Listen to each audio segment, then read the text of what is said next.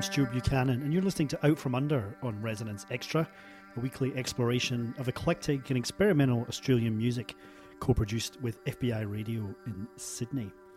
This is our very first episode, and in this one, we're going to be talking about Pretty Gritty, which is one of uh, many live events that are staged in independent and underground spaces throughout Sydney by some of its experimental music community. I'm going to be talking to some of the artists involved in Pretty Gritty, and that includes Astrid Zeman, who's an amazing vocalist, composer, and multi instrumentalist, uh, Sydney sound artist Daniel Whiting, and finish off talking with Emma Kelly, who goes under the name of Happy Axe, and she plays violin and musical saw.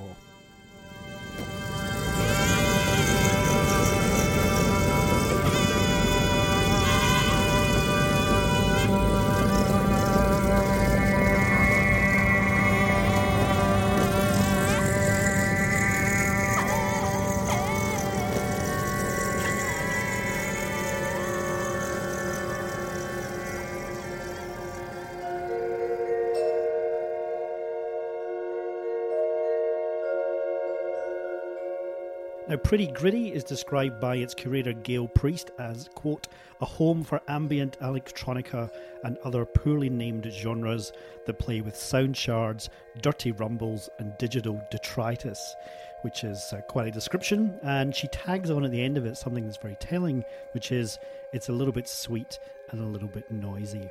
Gail Priest is a writer, she's an editor, an artist, and curator, and really has been a very consistent force in Australian experimental music over many, many years. She's done a lot of sound installation work for galleries and other art spaces, electroacoustic performances and recordings, and she's also edited a great collection called Experimental Music Audio Explorations in Australia, in which many great writers and thinkers and participants in the Australian experimental music scene share some of their thoughts about the scene over the last 40 years or so. And she's also curated for the likes of Australia's Electro Fringe Festival, the Biennale of Sydney, and the Museum of Contemporary Art. But in this episode, we're talking to her about her independent experimental music series, Pretty Gritty. Going to chat about the series itself, her curatorial approach, as well as tapping into her other recent investigations into experimental music and its culture. And as we listen to Gail talk, we're going to hear a performance from the duo Clocks and Clouds, recorded live at a recent Pretty Gritty event. I'm Gail Priest. I'm a Sydney based sound artist, and I also put on this event called Pretty Gritty. And, um, and I also write about sound as well. So I kind of have a practice that, that takes in, you know, the whole gamut of, of what it is to make sound. So I started Pretty Gritty in 2013 in response, in some ways, to this venue, which is 107 Projects opening up. I always wanted to put on a, a, gig series, but there just wasn't quite the right space in Sydney at the time, and then this, this space opened up, which is fantastic. You know, there's been really interesting gig series over the years, which different people have put on, and they vary in their levels of experimentalism. And what I was finding with my own practice and with the things that I was interested in hearing was that there was a bit of a gap in the middle between the hardcore experimental and then the more kind of the pop stuff that was using experimental techniques or you know using technology in an interesting way. I thought this would be a space to to have this kind of in between zone of experimentalism.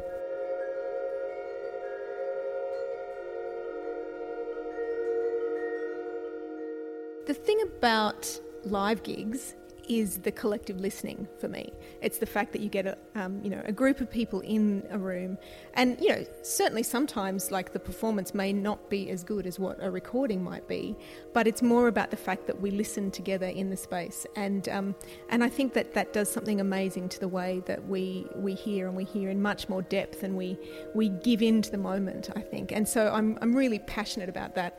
It's definitely about a community and that collective listening experience. I have been developing a theory about experimental gigs and about how uncomfortable they are, and that they don't have to be. You know, I, I went to a gig in Berlin recently and it was just so uncomfortable. Like, the, the lights were on full and no one knew each other, and we were all just sitting there. It started 45 minutes late. You know, everyone was just awkward and uncomfortable. And I went, it doesn't have to be like that. I don't care if the music is really difficult and awkward and uncomfortable, but the actual environment doesn't have to be.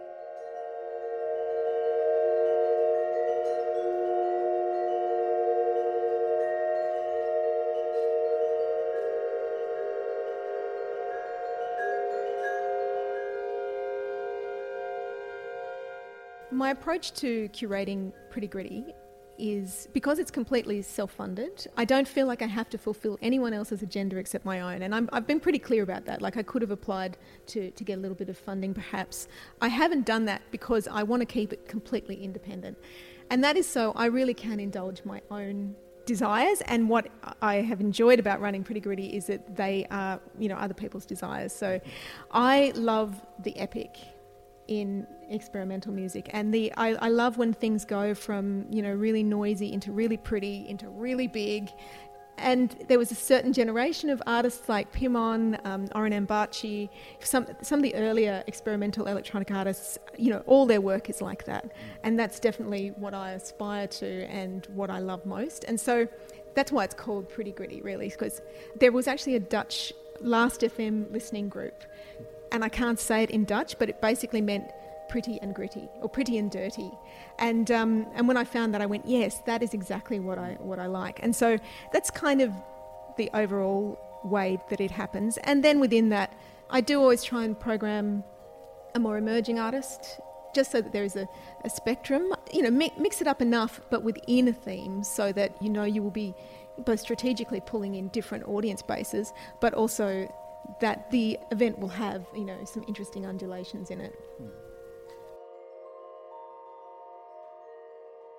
I find sometimes when I go, oh, I'm going to go out to an experimental gig, I go, oh. it's not that I don't want to hear the music, it's sometimes that I don't want to go through the negotiation of that environment. And so to me, it's definitely about making it a more playful environment to be in that then it doesn't take away from the seriousness of the music at the risk of essentializing, it's definitely my way of doing things. And I think I'm trying to do it in a, in a female way. I think I'm going, you know, let's make this space a softer space uh, and a more welcoming space for this kind of music. The music itself can be whatever it is.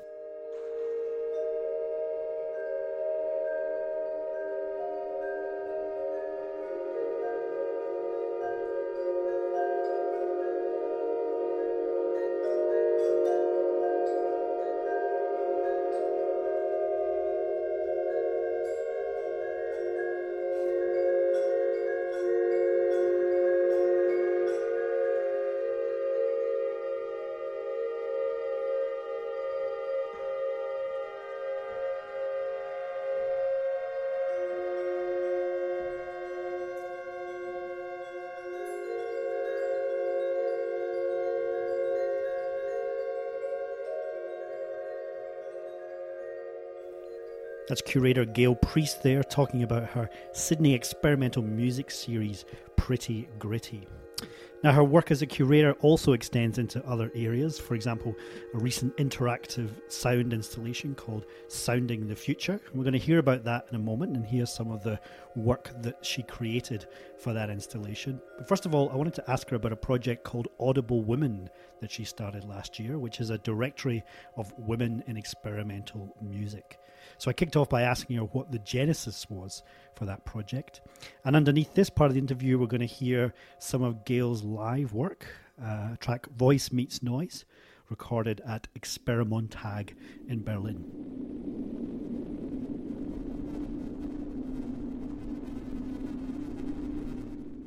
So I started Audible Women last year in 2015 in response both to the larger picture, which was that it's the 21st century. It has to start on a smaller scale. We have to be more visible in the underground, and then it'll start to feed up, you know, ideally. And also, I wanted to find more women. I'd always had a list I'd gone through my list of people and I needed more women to put on. And so I opened it up, and it was, um, I'd also just finished, you know, a kind of long term job that I'd had, and I was feeling a little bit like I wasn't very useful to the world. I was being a bit too, too solipsistic in my own artistic practice. So, you know, I, you know, I need to do these things to be useful to the scene, I think.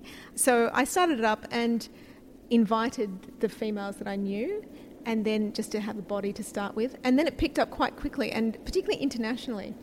And I know that there's these there's other um, things like this, like female pressure, which actually is a huge database. It's over you know thousand people. But um, in some ways, mine is more niche. It's definitely experimental underground practice, really, and it's got a lot of people, particularly from South and Central America. I'm aiming to get more Asian artists. Um, yeah, so that it's it's kind of a, a particular scale of, of artists working in this way that are just happy to have some quite visible representation, really.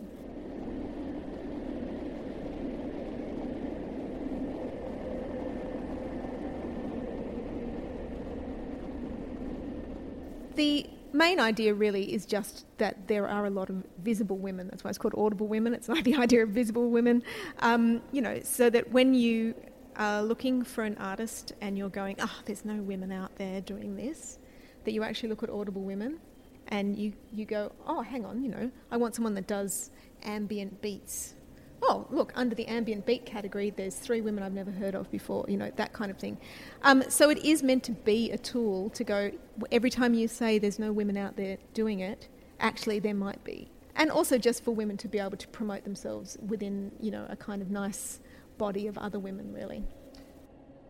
Um, well, Happy Axe was one of those. Like I, you know, came across her and then asked her to, you know, submit to Audible Women, and then um, and went, oh, now I can, you know, because um, she's from Canberra, it's like, you know, can, will you come up to Sydney to do a gig? Um, there's really interesting international artists that, of course, you know, I can't give them gigs, but, you know, I really like listening to their, into their work. There's a, a French artist called Terrine um, who does kind of punk, lo-fi, um, noise, noise stuff. Um, I, I, like what she's doing. Um, yeah, I've just had a whole kind of bunch of Norwegian women have um, who've, who've joined up. So yeah.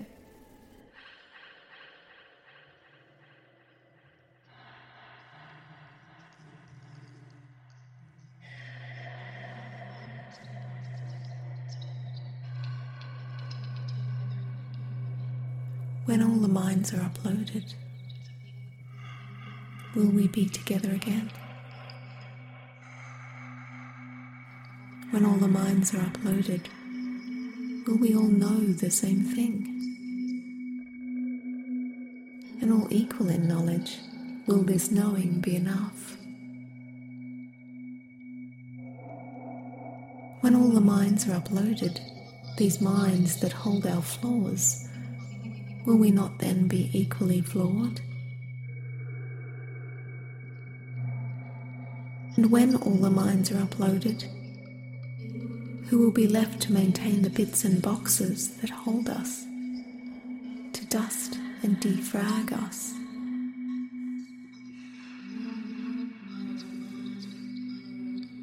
When all the minds are uploaded, we will be together again for a long, long, long time.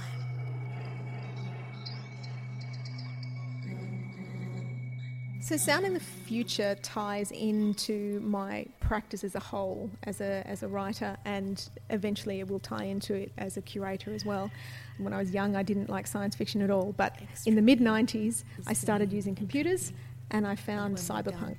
And the two for me were just like, you know, my whole world changed, my whole practice. I, before that, had been an actor. You know, my whole practice just, you know, found itself and media art was a was a really burgeoning field in Australia. There were there were particular elements of science fiction that I really loved as well, and that was when people talked about art in science fiction, which actually happens a lot. Um, someone like William Gibson always has art as a little kernel of, of something in in the middle of his pieces, and this really started me thinking when I, I wanted a large scale project that I could work on over several years, and I wanted to start writing science fiction. And so I went, well, what you know, what I know most about is sound. I want to write science fiction about sound, and so um, I developed this this project that's um, in its first iteration is a, a huge interactive hypertext, which has uh, multiple science fictional scenarios about what sound in the future will sound like, but it's also um, contextualized by interviews with sound artists in Australia and where I ask them what they think the future sounds like and how they think their practice kind of plays into a sense of futurity. And, and so it's, it's this uh, fictocritical body of work, really, that will have several manifestations the installation, hopefully a radio work, and, uh, and also maybe an e publication, and maybe a larger exhibition in you know, two, 2017. It's always been about adaptation. Get too specialised, you might just find yourself edged into obsolescence.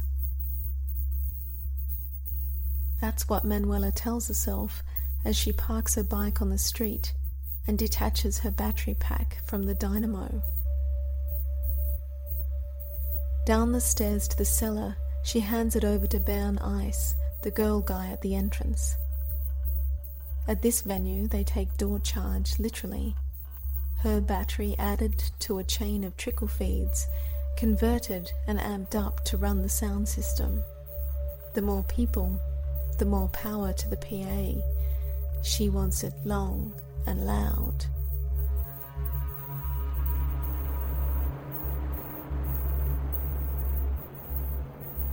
At the bar that grows from the fender of a long gone gas guzzling auto, she grabs a beer with an electrolyte chaser.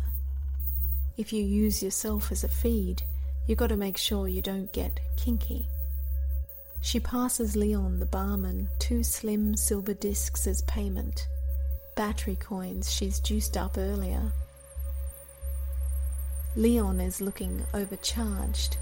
She can feel the field of static around him. You've been working too hard, Leon. I reckon you need to offload some. How about you jack up the PA for me? Leon smiles his teeth laced with metal sparking bright blue. To hear you loud, baby, sure. The borders between work, leisure, and survival are pretty permeable these days.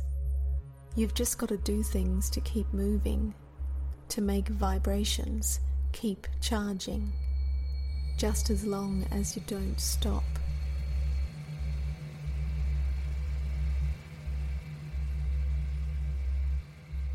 Sal is up first, performing his mash of noise, spoken word, and stand up. A beer in one hand, a coil of wire wrapped around the other, jacked into a bulging vein, powering his own hyperdirectional speaker. Screaming obscenities the crowd can't hear, cloaked and channeled through ultrasonic beams, he can hurl abuse pinpointed to a patron, accuracy of a 15 centimeter radius. Some victims are laughing, others are getting pissed. Sal might get his own later out in the lane, but if so, he'll be sucking it for what it's worth. A punch holds a few good jewels he can keep for later.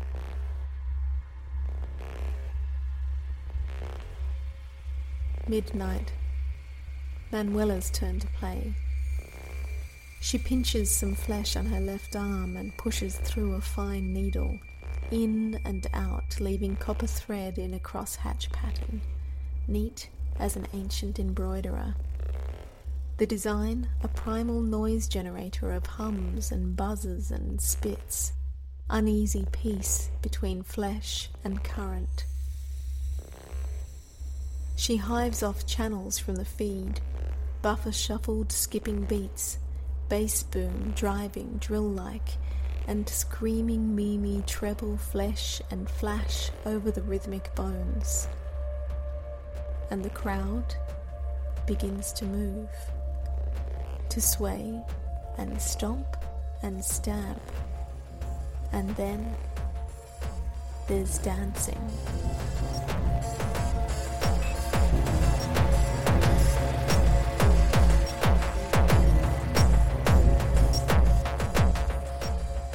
Just what she wants to see. The floor of Leon's is wired up to harvest vibes. You get the crowd generating, you get an extra cut at the end of the night. Tonight's alright, she thinks, as she sinks another needle into flesh for the howling finale.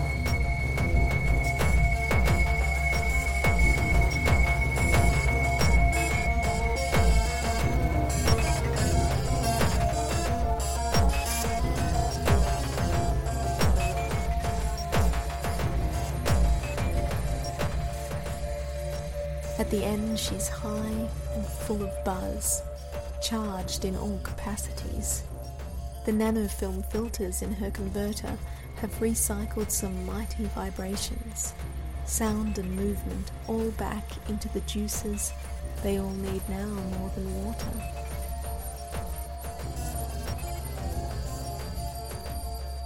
As she leaves, she gives Leon a full mouthed kiss just to feel the sting of static and heads back out into the battery lit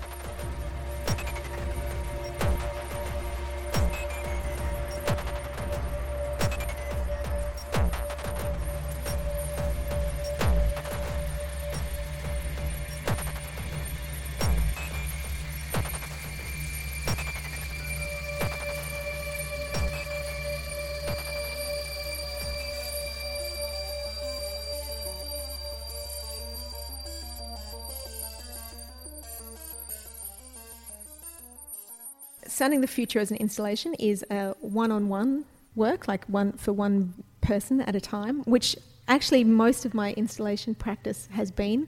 Kind of comes a bit from a performative thing of demanding the audience's attention. You know, like if you're the only person in the room, you have to be in the work, you have to be present in it.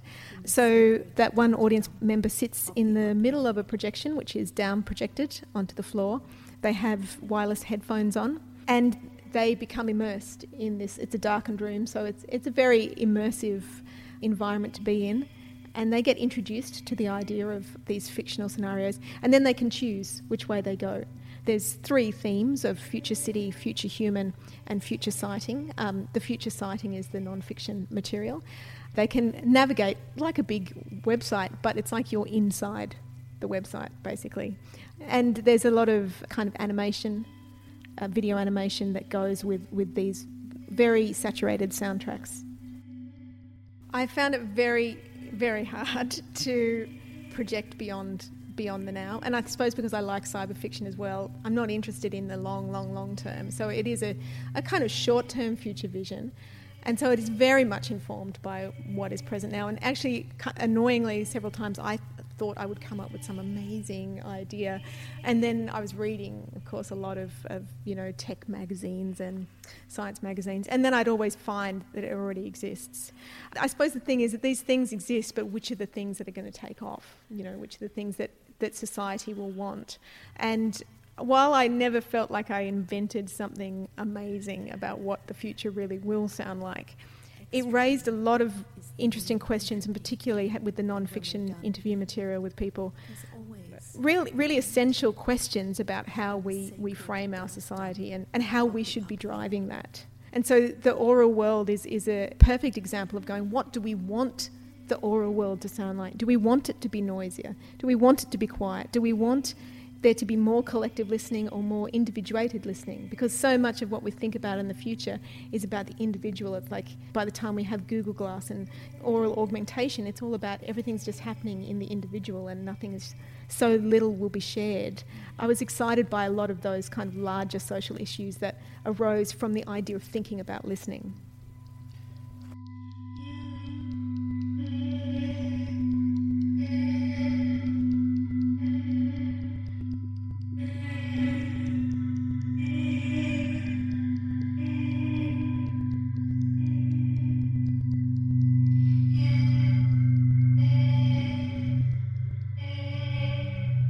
Gail Priest there talking about Sounding the Future. You can find out more about that project at soundingthefuture.com. The Pretty Gritty event that we talked about earlier on the show, that happens every couple of months in central Sydney. You can check it out at pretty-gritty.net. And if you want to find out more about Audible Women or even sign up yourself, it's audiblewomen.com. I'm Stuart Buchanan, and you're listening to Out From Under on Resonance Extra a weekly exploration of eclectic and experimental Australian music, co produced with FBI Radio in Sydney. And it's our very first episode. So, congratulations on having the Prescience to be here for this auspicious moment. Now, we're talking about Pretty Gritty, and in its most recent event, which was dubbed Overtonal Undertow, Had a chance to sit down and speak to some of the artists involved and get a handle on their background and their practice and their approach to both playing live and composing experimental music. In a moment, we're going to hear from Sydney sound artist Daniel Whiting and also Canberra musician Happy Axe. But first up, Astrid Zeman, a wonderful vocalist, composer, and multi instrumentalist. Earlier this year, she founded and co directed the Irapund Women's Music Festival, which was designed to promote greater representation of female and transgender artists. And at the tail end of last year, she released a great EP called You Will Outlast Me All, Even the Babe in Arms. And from that EP, this is called State Transitions.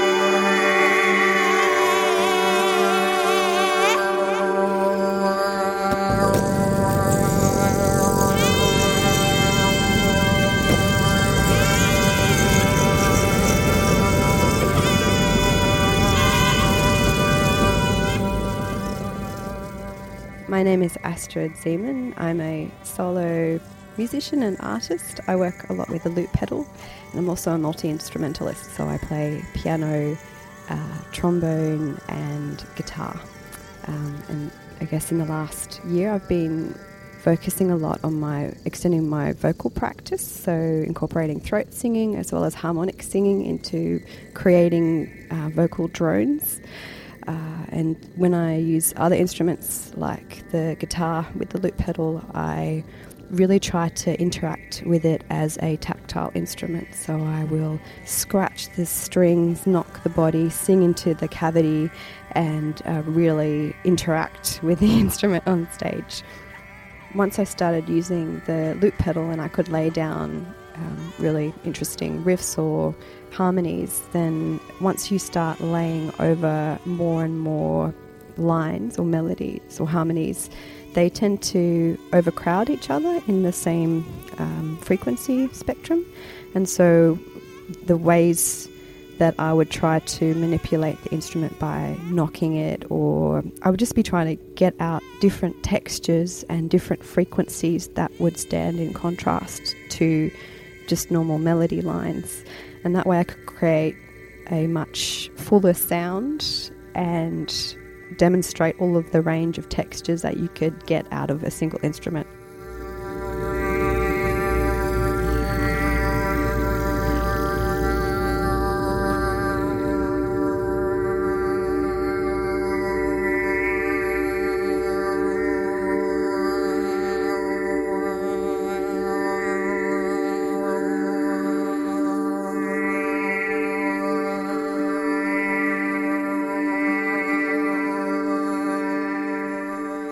Talking a bit more about the tactile approach, I started going to lots of experimental gigs and seeing what people could do with instruments, and I just found it quite fascinating. It's quite fun to watch people use uh, use an instrument that you would traditionally associate just being played in a certain way, and then you see it being used in completely different manipulations, and you're like, "Wow, I didn't even know that was possible." it's really, uh, it's really quite quite fun to, to have this exploration with um, an acoustic instrument that you can't quite I guess in the electronic space it's not not quite the same. You can you can sort of fill around with knobs and change parameters. I guess I kind of like the physicality of instrument. It's, it's a bit more enthralling to watch on stage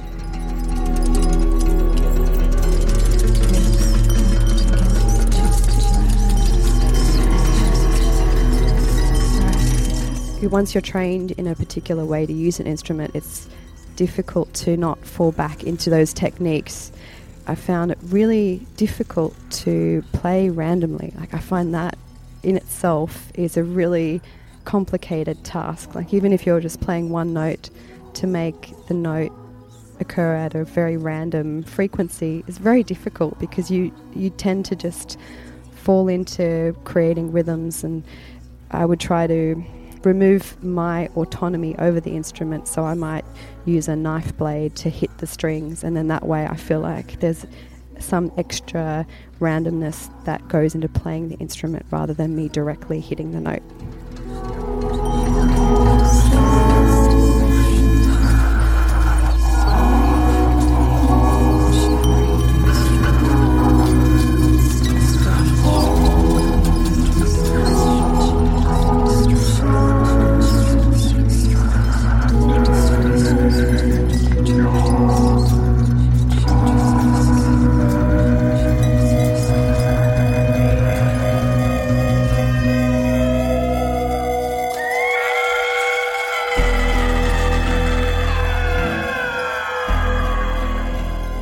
I sort of glance around my apartment for lots of inspiration. Like I did one project which was taking vegetables out of my fridge to see what sounds they would make, and so um, I had one track that was banging lettuce around in a in a salad spinner, and that made a great percussive uh, element. Uh, I have a bunch of toys at home, and like one that created this great rattlesnake effect that I used in one of my tracks on my EP. I might pick random sounds and work a composition from that. I also take a lot of inspiration from literature, so um, some of my songs might be from particular novelists like Paulo Coelho or Yann Martel and Walter Moers, who's a German author. They're all like just such imaginative writers, and their writing is also set in particular landscapes like deserts or oceans that kind of lend it themselves to a particular soundtrack. And so I might pick certain lyrics from the books and use that as inspiration for writing lyrics and songs. So.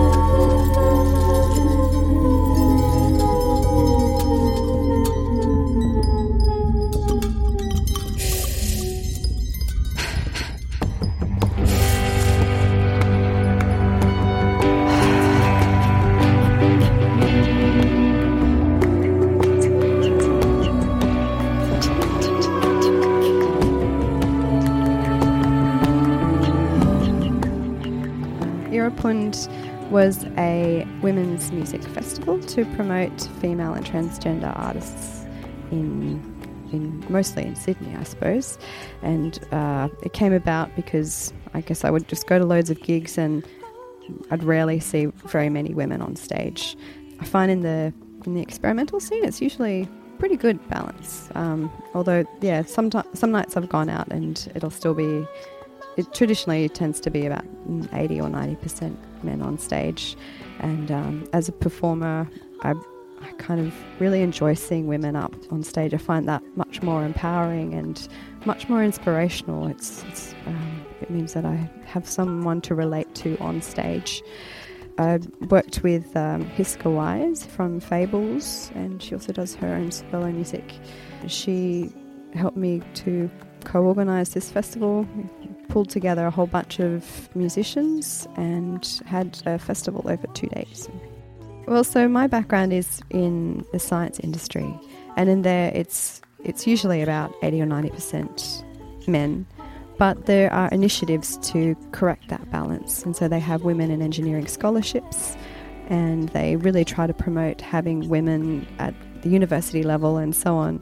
And it's strange that the music industry I can't really quite pinpoint where the imbalance suddenly occurs. If it's like Brie Van Ryk, she founded the School of Rock for Girls, And she believes it's more even at a high school level. So as soon as you start picking up an instrument, that you suddenly have to start vying for being able to play against other other guys who just sort of drown you out.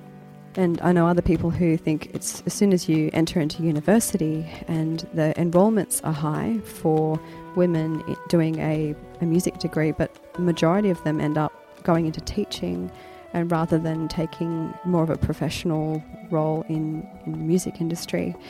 Then there's all these other questions about like is certain genres that attract women more than others. I think that was one really important um, point that we wanted to make with the festival was to have all of these genres to show that women can play across all different styles.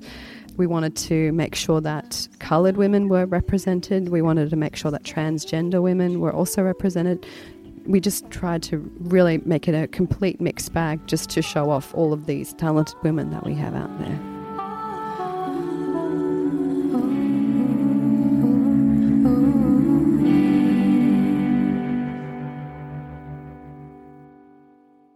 That's artist Astrid Zeman there talking about her practice and her involvement in the recent Europund Women's Music Festival. You can find her on SoundCloud at Astrid Zeman, A S T R I D Z E M A N, Astrid Zeman. Now on to Daniel Whiting, a sound artist from Sydney who conducts investigations into sound design and contemporary recording techniques, and also working with concepts that he describes, quote, as repetition, transformation, and recombination. I asked him about all of those facets of his practice, and we'll hear from him in just a second, but first, a short snippet of music from Daniel's performance recorded live at Pretty Gritty.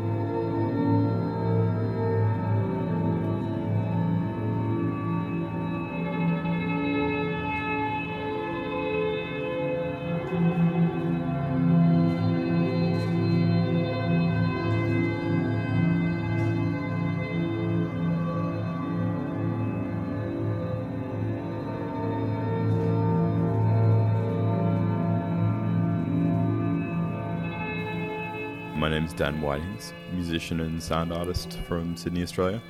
Predominantly been performing electronic and experimental music through my career. That stemmed from, I guess, my studies in instrumental. So I studied music at university. Principal instrument was bass guitar and guitar as well. Also played a lot of piano as a, a youngster and, and did all that.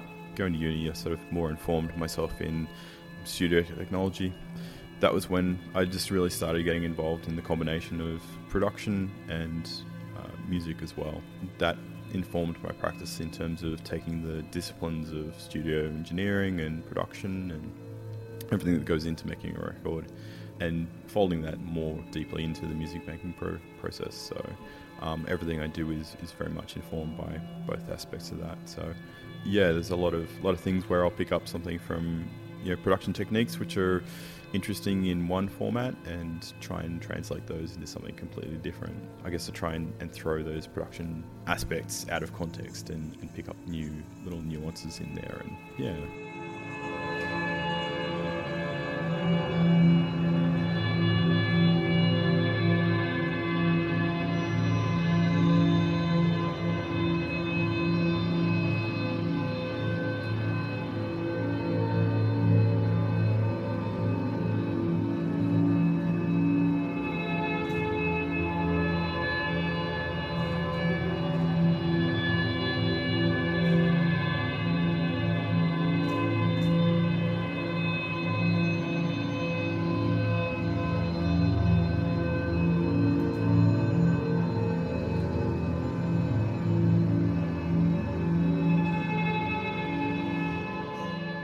My approach to sort of live playing, the stuff I'm looking at at the moment is very guitar oriented. And so I've gotten into a way of, doing these guitar things where I, am really structuring them and layering them and sort of tearing a lot of stuff apart as well. So, from a live context, a lot of the stuff I do is sampled pre recorded guitar parts, which I've done, a lot of different guitar parts, which I just then um, go through and orchestrate through a, a session of live do a, a, a lot of cutting up and rearranging, I guess, on the fly. I take the elements which I've sort of put there and uh, and try and craft something. Uh, I go in there with the pieces and a bit of an idea of what I want to do, and then uh, usually about uh, 30 seconds into that, that idea goes by the wayside, and you just go with what's uh, what's happening. So it's more of a an arrangement and more of an exercise in a live arranging almost at the moment.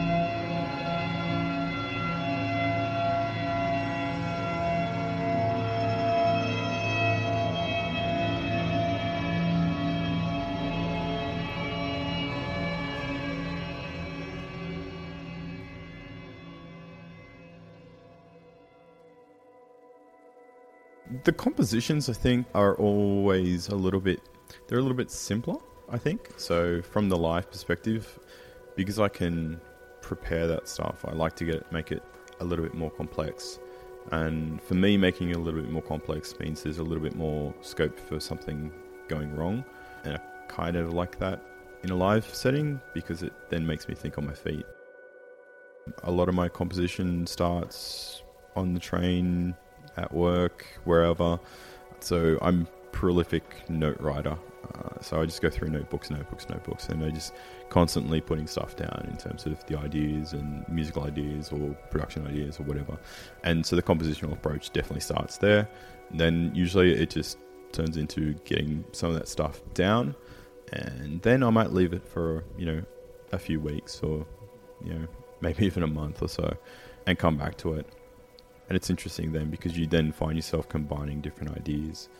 Um, so the the compositional approach, while initially feeling a little bit more scattered and complex, I try and keep it as simple. So I, I try and keep the elements fairly refined and make those elements sound right. I guess the other thing too is I really like condensing compositions into shorter form pieces now. So certainly long ago I would have worked it into like a 12 minute piece or something like that. But um, I've always been a frustrated songwriter, I guess, in that I've never been able to just grab a guitar and a microphone and, and sing out a song that everyone's going to like. But I've always liked that format of being able to tell a story in a condensed amount of time. That's been something I really worked on compositionally in terms of simple elements, shorter time frames and, and making sure that it's uh, really refined and concerted efforts.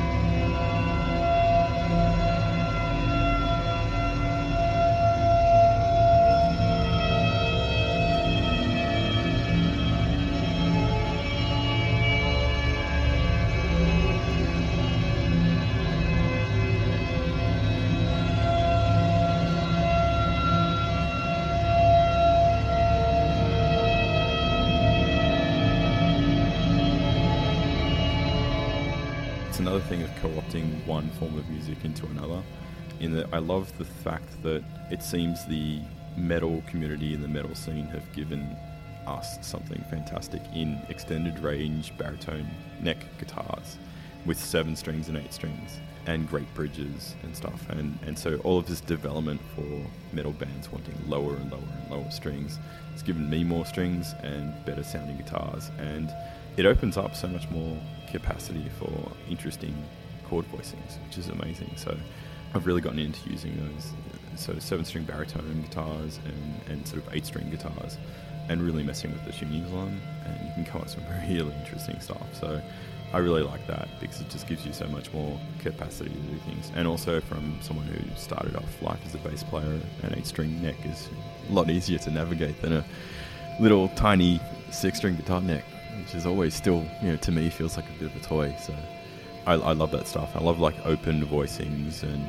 the, the use of a, a lot of really rich harmonic information and stuff it's interesting for me because there's just been so much development on those guitars now, and they sound amazing. And so I've got these guitars now, which are a seven string baritone neck, which is just fantastic, and um, this eight string neck, and they're the way that they're designed and developed, and they've got phenomenally strong bridges. They're all neck through, so you get these brilliant sustaining guitars that stay in tune and have so much broader a harmonic palette on them. Uh, they're fantastic.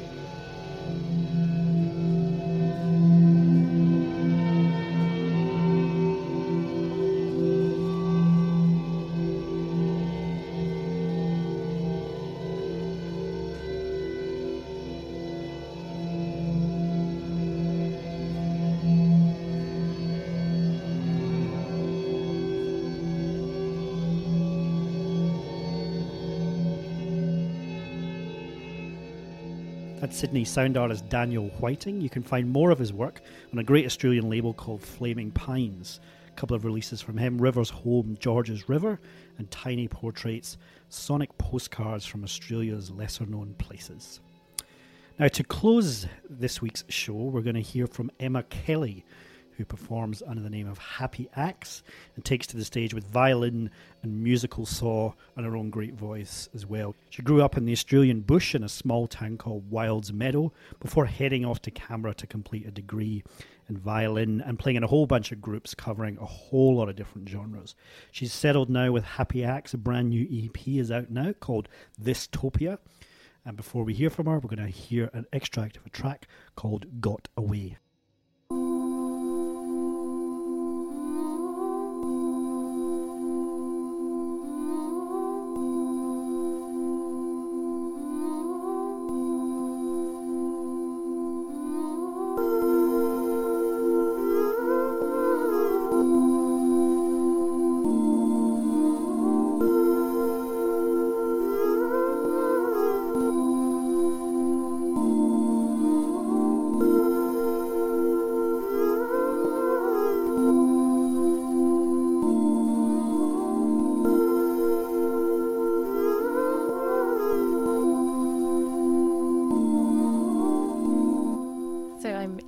I go by the name of Happy Axe. And I basically use a few different sounds to create soundscapes. I um, use violin and vocals and musical saw to create layers of sound and sort of build it up slowly as um, an evolving, semi improvised soundscape.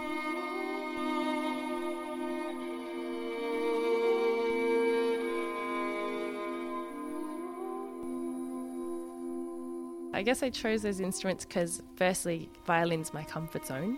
Having been classically trained in violin, that's kind of my starting point. It's the instrument I know my way around really well, and, and I think it's a really great instrument in terms of being able to build up really nice layers because you can sound like a whole string section, which is just such a special sound. It's very versatile because you've got so many different sounds you can make with the bow as well, just like ricochet and um, woody sounds and plucking sounds and stuff like that.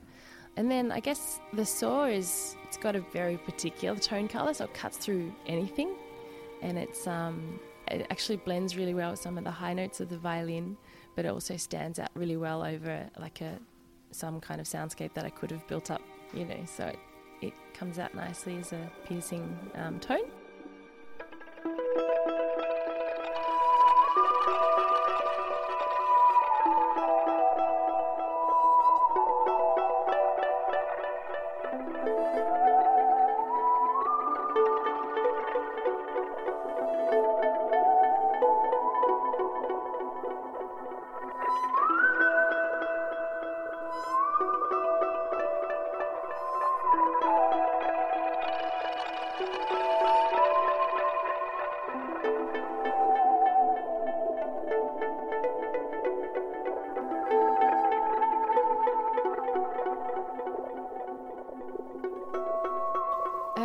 Actually heard the saw for the first time in a band in Newcastle called Mojo Juju and the Snake Oil Merchants, and they had an excellent saw player. It being a bowed instrument, in a way, I was drawn to it, yeah, because I thought, oh, well, I know my way around the bow, so maybe it will be pretty easy to, to get the hang of. And yeah, it's one of those instruments like the violin or the voice where it's you have to know your pitch really well. So, you know, having played violin, I thought, oh, that's something that I might be able to do. And it's quite tricky to get it to play in tune, so it, it was a fun challenge. And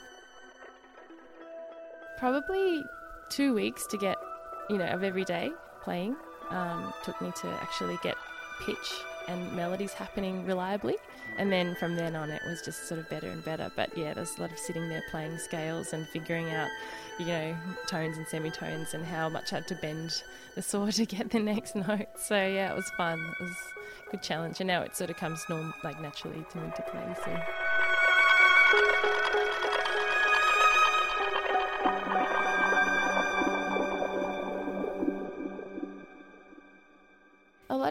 My compositions come about actually experimentally. Like I'll just sit there and try and listen to what sounds I can make and what happens when I put this or that effect on them. And the sounds inspire the composition in a way, like just building up stuff and seeing what happens. It will make me kind of react to the sound I've just made as though I'm jamming with myself in a way. yeah, it's like having other musicians in the room because, like, you know, you have, something happens, you respond, and, and then you go down this complete wormhole of sounds and I often record bits of the process like when something happens that I like I, I quickly record a snippet of it so I can remember how I got to that point. and so having that um, the software there is a really huge part of my composition I think I'd like to put more vocals in not in like a, a more traditional way like not necessarily lyrics but just use of vocals as another layer because that's only in two of my songs in the EP, and I feel like having that human element in there it really draws people in in a way that other instruments can't. I really noticed the effect it has on people when I sing as opposed to just have instrumental tracks, and it's really interesting. So I'd like to experiment with that and um, vocals being used instrumentally.